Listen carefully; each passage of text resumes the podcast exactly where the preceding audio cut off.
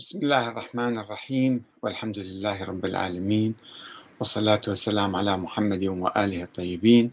ثم السلام عليكم أيها الأخوة الكرام ورحمة الله وبركاته.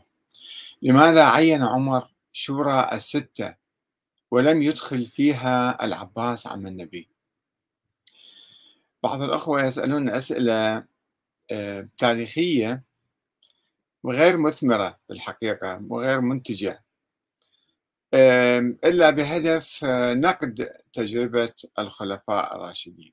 وهي ليست مثالية وليست قرآنية إنما هي تجربة بشرية ضمن ظروفهم ضمن آه، يعني ثقافتهم وضمن المعادلات اللي كانت موجودة آه، قاموا بهذه التجربة. وقد يكون فيها تجربة فيها أخطاء وفيها أشياء جيدة.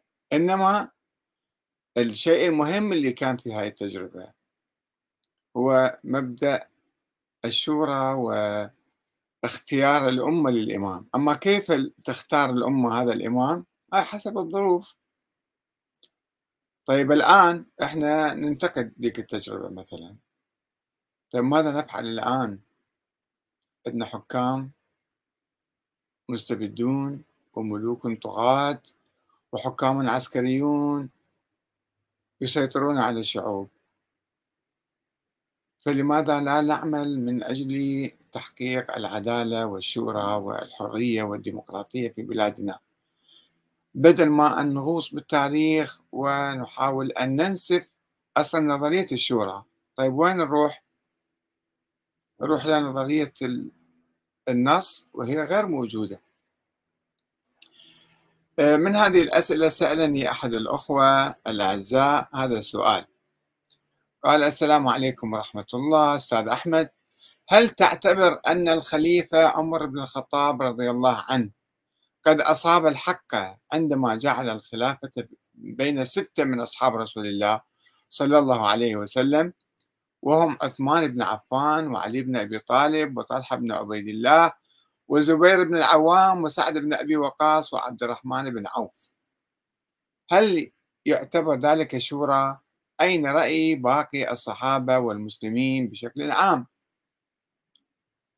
ومن خلال رسالة الأخ يبدو أنه ليس شيعيا ما قد يكون سني يعني. يعني يقول رضي الله عنه عمر بن الخطاب رضي الله عنه وصلى الله عليه وسلم لا يقول وآله وسلم. المهم هذا سؤال يسأله أي إنسان مثلا. فأجبته بما يلي أخي العزيز لا يمكن قياس طريقة الشورى في تلك الظروف على طريقة الشورى هذه الأيام أو الطريقة الديمقراطية حيث أنه لم يكن يوجد دستور مكتوب من قبل الرسول الأعظم صلى الله عليه وآله وسلم. أساسا في الإسلام اقرأوا القرآن من أوله إلى آخره لا تجدون حديثا عن كيفية الحكم ونظام الحكم ومن يحكم ومن لا يحكم آه، المدة التي يحكم فيها وهل يجمع كل السلطات بين يديه أو لا. هذه التفاصيل الدستورية اللي الآن في العالم معروفة وموجودة لم تكن موجودة في القرآن الكريم ولم يتحدث عنها رسول الله صلى الله عليه وسلم. ترك الموضوع للناس للعقل الإنساني لأنها مسألة آه، مدنية عرفية. اجتماعية سياسية وليست مسألة دينية. ولذلك لأنه كان في فراغ بادر الأنصار بعد وفاة رسول الله صلى الله عليه وسلم لاختيار أمير عليهم في المدينة. قالوا خلونا إحنا كنا سابقا قبل ما يجي النبي آه، موصين على تاج لزعيم الخزرج آه، وبعدين النبي اجى وراحت الإمارة مالتنا. الآن خلينا نسوي لنا إمارة لنفسنا. اجتمعوا في سقيفة بني ساعدة لاختيار سعد بن عباده عليهم. ودخل عليهم المهاجرون القرشيون. أبو بكر وعمر وابو عبيده الجراح ابن الجراح. فاقترحوا عليهم تداولوا طبعا تناقشوا فاقترحوا عليهم إقامة دولة عربية في كافة أجزاء أنحاء الجزيرة العربية مو فقط في المدينة خلينا نسوي دولة بكل الجزيرة لكل جزيرة كانت قد أسلمت في تلك الأيام.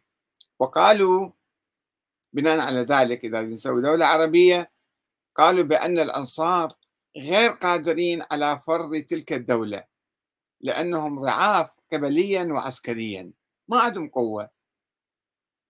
ولا يستطيع أحد أن يقيم تلك الدولة إلا المهاجرون القرشيون. هكذا قالوا لهم. كلام كان معقول فوافقهم الأنصار.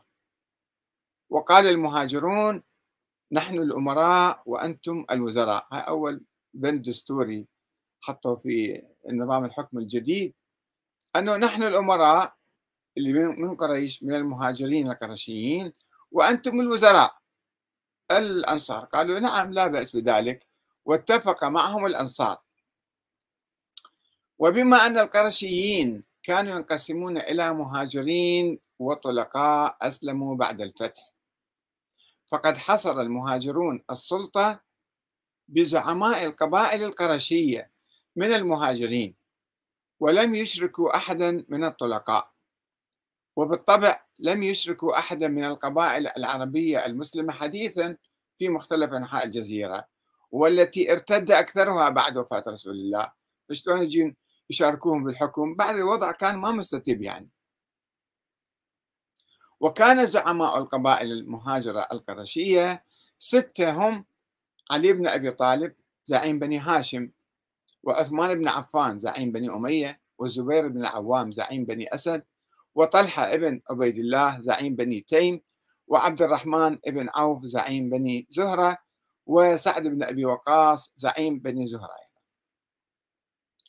وكان ذلك دستورا مؤقتا من صنع المسلمين الأوائل ولم ينزل به قرآن. هم اتفقوا فيما بينهم على ذلك لأنه أمر مدني وليس أمرا دينيا. الخلافة ليست من الدين. مسألة عرفية. وإذا اتفق المسلمون اليوم مثلا على مشاركة جميع المسلمين أو المواطنين في أي بلد واتفقوا أن يؤسسوا نظاما رئاسيا أو برلمانيا أو ملكيا أو مرجعيا حسب ولاية الفقيه أو أن يجمعوا بيد الحاكم جميع السلطات التشريعية والقضائية والتنفيذية أو بالعكس يفصلوا بينها ويوزع السلطة. كل سلطة تكون مستقلة ويضعوا حدا مؤقتا للمسؤولين والحكام يمتد أربع سنين أو أقل أو أكثر. فإن ذلك عائد لهم. مثل ما تشوفون العالم كله كل بلد يقنن دستورا خاصا به. فهي مسألة يعني ظرفية كانت في تلك الأيام. وعند وجود المهاجرين آه، في تلك الأيام. بعض الأخوة ما عجبهم هذا الكلام. ومثل الأخ رحيم رحيم قال حقيقة أقولها وبكل أسف هذا الطرح وهذا التحليل يصلح أن يكون في مادة التاريخ للصفوف الابتدائية لتقريب المعنى إليهم وأما أن يكون جوابا من باحث إسلامي له باع في هذا المجال لسائل فلعمري إما أن يكون عن جهل أو عن تزييف وحتى لا يكون كلامي بلا دليل لو كان الأمر كما يقول حضرة الأستاذ أن الأمر شورى وتدبير صحيح من المسلمين الأوائل القريبين عهدا بالرسالة وصاحبها ومفعمين بروح الإيمان والتقوى لما آل الأمر بعد 25 عاما إلى فوضى. ومن ثم غلبة الطلقاء على المسلمين بأسوأ ما يمر به الإسلام. في الحقيقة نعم أنا أعتقد أن هذا النظام نظام الخلافة انهار بعد 25 سنة. في الفتنة التي وقعت في عهد عثمان عندما آه، آه، عثمان بايع عبد الرحمن بن عوف بايع عثمان على أن يلتزم بكتاب الله وسنة النبي وسيرة الشيخين. سيرة الشيخين يعني ما يولي أحد من أقاربه. أبو بكر وعمر لم يوليا أحد من أقاربهما. عرض هذه الصفقة على الإمام علي فالإمام علي رفض الالتزام بذلك. قال أنا أشوف الناس اللي جيدين آه، وصالحين أعينهم حتى لو كانوا أقاربي. فلم يلتزم بهذا الشرط شرط سيرة الشيخين. عثمان قبل بذلك وبعد فترة عين أقاربه وأعطاهم المال. وأيضا كانت هناك ثغرة كبيرة في ذلك النظام آه، لم تكن توجد فيه محكمة لمحكمة عليا يعني لفض النزاعات بين الناس والحكام. كما نعرف أنه صارت ثورة على عثمان والناس احتجوا عليه أنه أنت شلون قاعد تعين أقاربك وتعطيهم الأموال الجزاف؟ فقال أنا هذا من حقي أنا خليفة وأنا حاكم وأنتم شنو تردون من عندي؟ وصارت المشاكل اللي تعرفوها وليس حديثنا الآن هنا. فظلوا الناس آه، يعني آه، يتهمون عثمان وعثمان يتهمهم ولم تكن هناك محكمة للبت بالأمور. صحيح يمكن بعض الصحابة من بقايا الستة اجتمعوا وحاولوا أن يعني آه، يصدروا حكما معينا بتنازل عثمان مثلا أو استقالته ولكنه قال لا أنا ما أستقيل. فهذا أيضا كانت مشكلة دستورية. يعني لأنه ما كان دستور واضح وما كان في محكمة وإذا الناس انتقدوا الحاكم ماذا يفعلون؟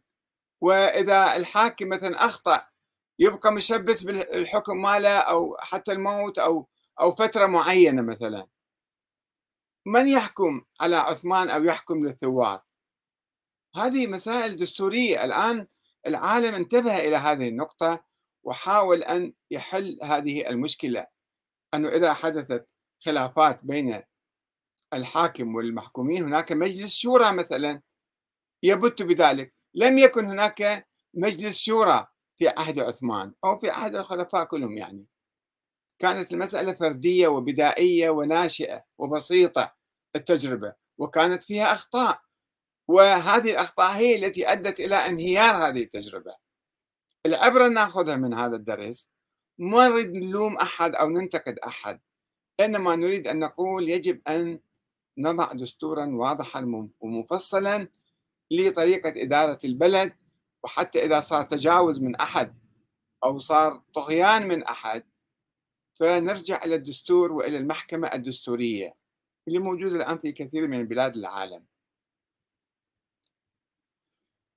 الأخ عبد علي نوري يقول بحجة التقريب تختلق نقاط ضعف تظنها في منهج أهل البيت عليهم السلام وتخلق مسوغات غريبة من وحي الخيال عند الآخرين معتقدا أنك تقرب بين المسلمين. في الحقيقة أنا ما أعتقد أنه هناك نقاط ضعف في منهج أهل البيت. أهل البيت كانوا يؤمنون بالشورى إنما نقاط الضعف الموجودة في النظريات الدخيلة على مذهب أهل البيت التي أنتقدها دائما. وأنا لا أحاول أن أبرر ولا أحاول أن يعني أقرب الناس بالقوة. إنما هذا الواقع يعني يجب أن ننظر لتلك التجربة كتجربة بشرية فيها أخطاء وفيها أشياء جيدة وصحيحة وهو من ظروفهم هذا اللي عملوه. ف ولكن الآن هل يجب أن نختلف بيننا نحن المسلمين ونتعارك ونتصارع على التجربة الأولى قبل 1400 سنة؟ أم يجب أن نتجاوزها ونأخذ العبرة منها؟ والعبرة الأساسية هل الحكم بالشورى أم الحكم بالنص والتعيين مثلا؟ تقولون مثلا أبو بكر عين عمر عمر عين الستة. هذا تعيين هذا نصب. يعني ليس شورى. ممكن يكون ذلك. هذا ضمن الظروف مالتهم. ما نقدر إحنا آه، نخلي نفسنا في تلك الظروف ونحكم عليهم. الدكتور أحمد الجنابي يقول الشورى نعم واجبة ولكن تحقيقها تحكمه ظروف الزمان والمكان والثقافة. الأصل الشورى ملزمة. مثل ما الأصل تحكيم الشريعة وفقط اتخاذها وسائل وليس هذا بالحقيقة هذا الأصل الآن بعض الناس يقولون أن الشورى ملزمة ولكن عبر التاريخ ما كان هناك مجالس للشورى. وطبعا لم يكن أحد يستطيع أن يلزم الحاكم بشيء. فالحكام أحيانا يستشيرون هذا أو ذاك ولكن كانوا يفعلون ما يريدون. فمبدأ الشورى الآن حسب التطور الديمقراطي بالعالم لا أنه الديمقراطية ملزمة للحاكم وهناك دستور وإذا انحرف عن الدستور يحاسبون الحاكم ويغيرونه أو يسقطونه. ولذلك مثلا الشورى عثمان لم يكن يفهم أن الشورى ملزمة وأن البيعة مثلا اللي بايعوه الناس خلص هاي بيعة مطلقة وحكم مطلق وإلى إلى أن يموت ويبقى حاكم. فكانت الأمور غامضة عند الصحابة حتى ولذلك حدثت المشاكل بينهم. مهند عباس النفاخ يقول أحمد الكاتب كان هناك اتفاق بين بعض الصحابة أن يكون الأول أبو بكر والثاني عمر والثالث أبو عبيدة الجراح ولكن الأخير قتل في معارك فتح العراق. لذلك قال عمر لو كان عامر بن الجراح حيا لسلمته الخلافة. لقد كان عمر بن الخطاب عراب السقيفة لذلك قال الإمام علي له احلب حلبا يكن لك شطره وقد حدث ذلك فعن أي شورى تتحدث أيها الكاتب؟ اقرأ التاريخ بتمعن وسوف تنجلي أمامك الحقيقة. آه عمر لم يكن عراب السقيفة السقيفة الأنصار عقدوها في سقيفة بني ساعدة وليست في المسجد. ثم دخل آه، عمر عليهم وتداولوا ووصلوا إلى هذه النتيجة. أما أنه تستند لي على بعض الأقوال ما معروف من قالها ومتى قيلت وكيف نقلت بعد مئات السنين فلا يمكن أن نحتج بها بالحقيقة. آه، الأخ أبو طيف المياحي يقول فتح الله عليك يا أحمد الكاتب وثبتك على الصراط المستقيم ولا تأبه بما يخالفك الرأي. آه نعم. آه صار في جدال بين بعض الأخوة أيضا. آه كريم آه صبري يعني قال أنه هذا مو حقيقة. فنبيل المجيد يقول وما هي الحقيقة برأيك؟ آه يقول ليس الأمر في رأيي أو رأيك كتب التاريخ تتكلم عن انقلاب حدث بعد استشهاد النبي صلى الله عليه وآله فلا يوجد حقيقة للشورى أبدا أبدا. وقد تحديت أحمد الكاتب أن يثبت تلك الشورى وأتحداه مرة أخرى. يعني الشورى مثل النظام الديمقراطي الآن بالعراق أو مثلا في بريطانيا لم يكن موجودا هذا ولكن مبدأ اختيار الحاكم إما أن الحاكم ينتخب من الناس ويبايع من الناس أو أن الله ينصبه ويعينه. وبالتالي يكون مثل النبي يعني كيف الله أنزل الأنبياء؟ الله يعين الأئمة إلى يوم القيامة. هاي نظرية انهارت وتلاشت وتهاوت ولم تستمر. قال بها بعض الناس في القرن الثاني ووصلت إلى طريق المسدود في القرن الثالث الهجري وانتهت. فإحنا نجي نقول أساسا لم تكن هناك شورى. لا الشورى بمعنى انتخاب الحاكم من الناس ومبايعتهم. هسه طريقة انتخاب الحاكم في وصية من أبي بكر لعمر آه، عمر يحدثهم في ستة. هذه تفاصيل آنية كانت آه، لا تخالف جوهر الشورى. ولذلك الإمام علي قال إنما الشورى للمهاجرين والأنصار. وهو جاء عن طريق الشورى. والإمام ولم يفرض الإمام الحسن خليفة من بعده. والناس انتخبوا الإمام الحسن ثم انتخبوا الإمام الحسين. فإذا كانت الشورى يعني انتخاب الناس للإمام هذا مبدأ بديهي وطبيعي ومعروف عند المسلمين الأوائل. آه، حبيب قاسم يقول يغيب عن بالي الكثير اليوم التفكير بما هو أنسب لليوم ولهذا العصر. هل نترك تجارب البشر وتطورها لحكم تشاركي يمثل شرائح المجتمع ونبقى أسرى الدكتاتوريات والملكيات والنزاع على آلية الحكم في القرون الأولى الهجرية. طريقة الحكم تركها الله للبشر وأعطانا فكرة الشورى التي هي أساس الديمقراطية. لم ينجح المسلمون في الحكم وما زالت أنظمتهم بدائية متخلفة مقارنة بالتجارب الحديثة.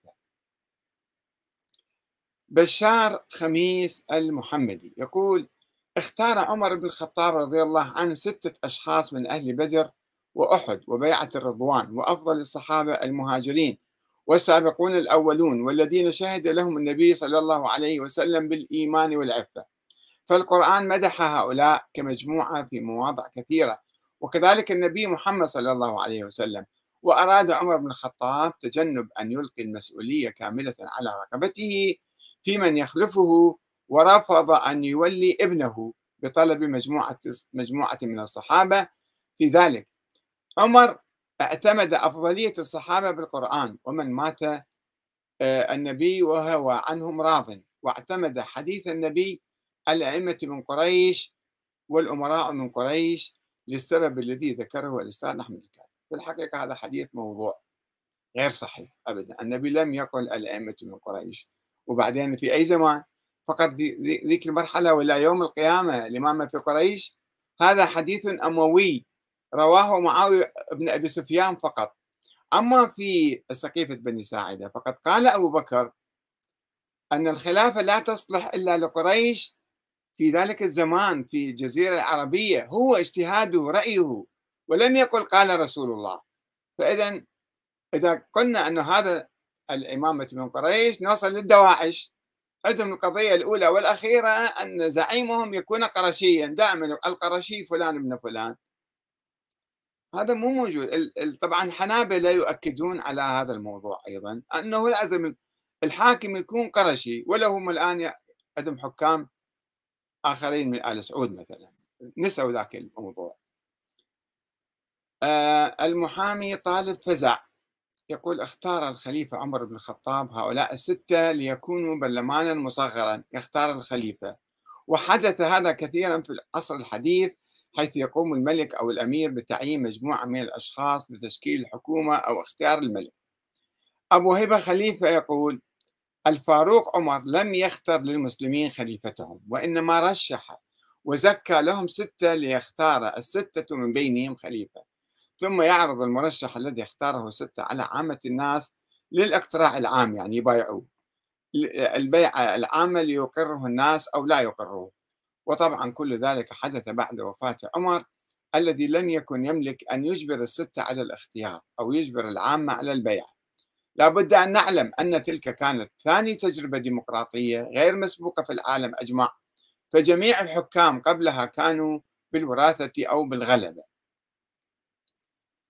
أوز الأعرجي يقول صحيح أستاذ أحمد التجربة السياسية في صدر الإسلام تجربة سياسية ناشئة وتخطو خطواتها الأولى ولا يمكن قياسها بتطور الأوضاع السياسية في ذلك الوقت بل يجب قياسها بما كان سائدا في ذلك الوقت من أنظمة ديكتاتورية كسروية وقيصرية في فارس وروما قائمة على الوراثة الأسرية. عند ذلك يتضح أن التجربة الإسلامية كانت رائدة ومتقدمة بالنسبة لعصرها لكن مع الأسف تم إجهاض التجربة عن طريق الانقلاب الأموي بقيادة معاوية ومن خلفه من بني أمية ثم لما ثار العباسيون عليهم ساروا على نفس نهجهم الوراثي وتعاقبت الدول الملكية الوراثية في مشرق الأرض العالم الإسلامي وغربه دول تبدأ قوية ثم تسقط بدون أي إصلاح لطبيعة هذه النظم التي كان همها الوحيد توارث السلطة ونهب الأموال. أحمد كرم علي. يقول كتب عليكم إذا حضر أحدكم الموت إن ترك خيرا الوصية للوالدين والأقربين بالمعروف حقا على المتقين. إذا كانت الوصية واجبة على عموم المسلمين أليس من باب أولى أن أن يترك الرسول وصية مكتوبة؟ الرسول أوصى وصيته معروفة وموجودة. أوصى بديونه أوصى الإمام علي بأن يقضي ديونه. ويرعى نساءه. ويقضي يعني الوصية هاي الآية في الأمور المادية في الأمور الشخصية. أما في نظام الحكم أن إحنا نقيس على هذه الآية أنه إذا نظام الحكم يجب أن يوصي الرسول بواحد من بعده.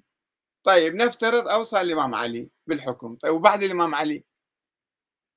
الحسن بن الحسين. وبعد الحسن بن الحسين راح يتفرعون أبناء الحسن وأبناء الحسين يصيرون ملايين الآن. كيف نعمل؟ هل نعمل ب يعني هم بالوصية وكل أبناء كل إمام يمكن يختلفون فيما بينهم حول الوصية في وصية ولا ما في وصية؟ وصل لهذا ولا وصل لذاك وراح ندخل في فتنة طويلة عريضة كما حدث في التاريخ في تاريخ الأئمة في تاريخ أبناء الأئمة. فإذا الوصية آه، ليست في الحكم والسياسة والخلافة إنما هذا متروك للناس في أندونيسيا الآن في ماليزيا.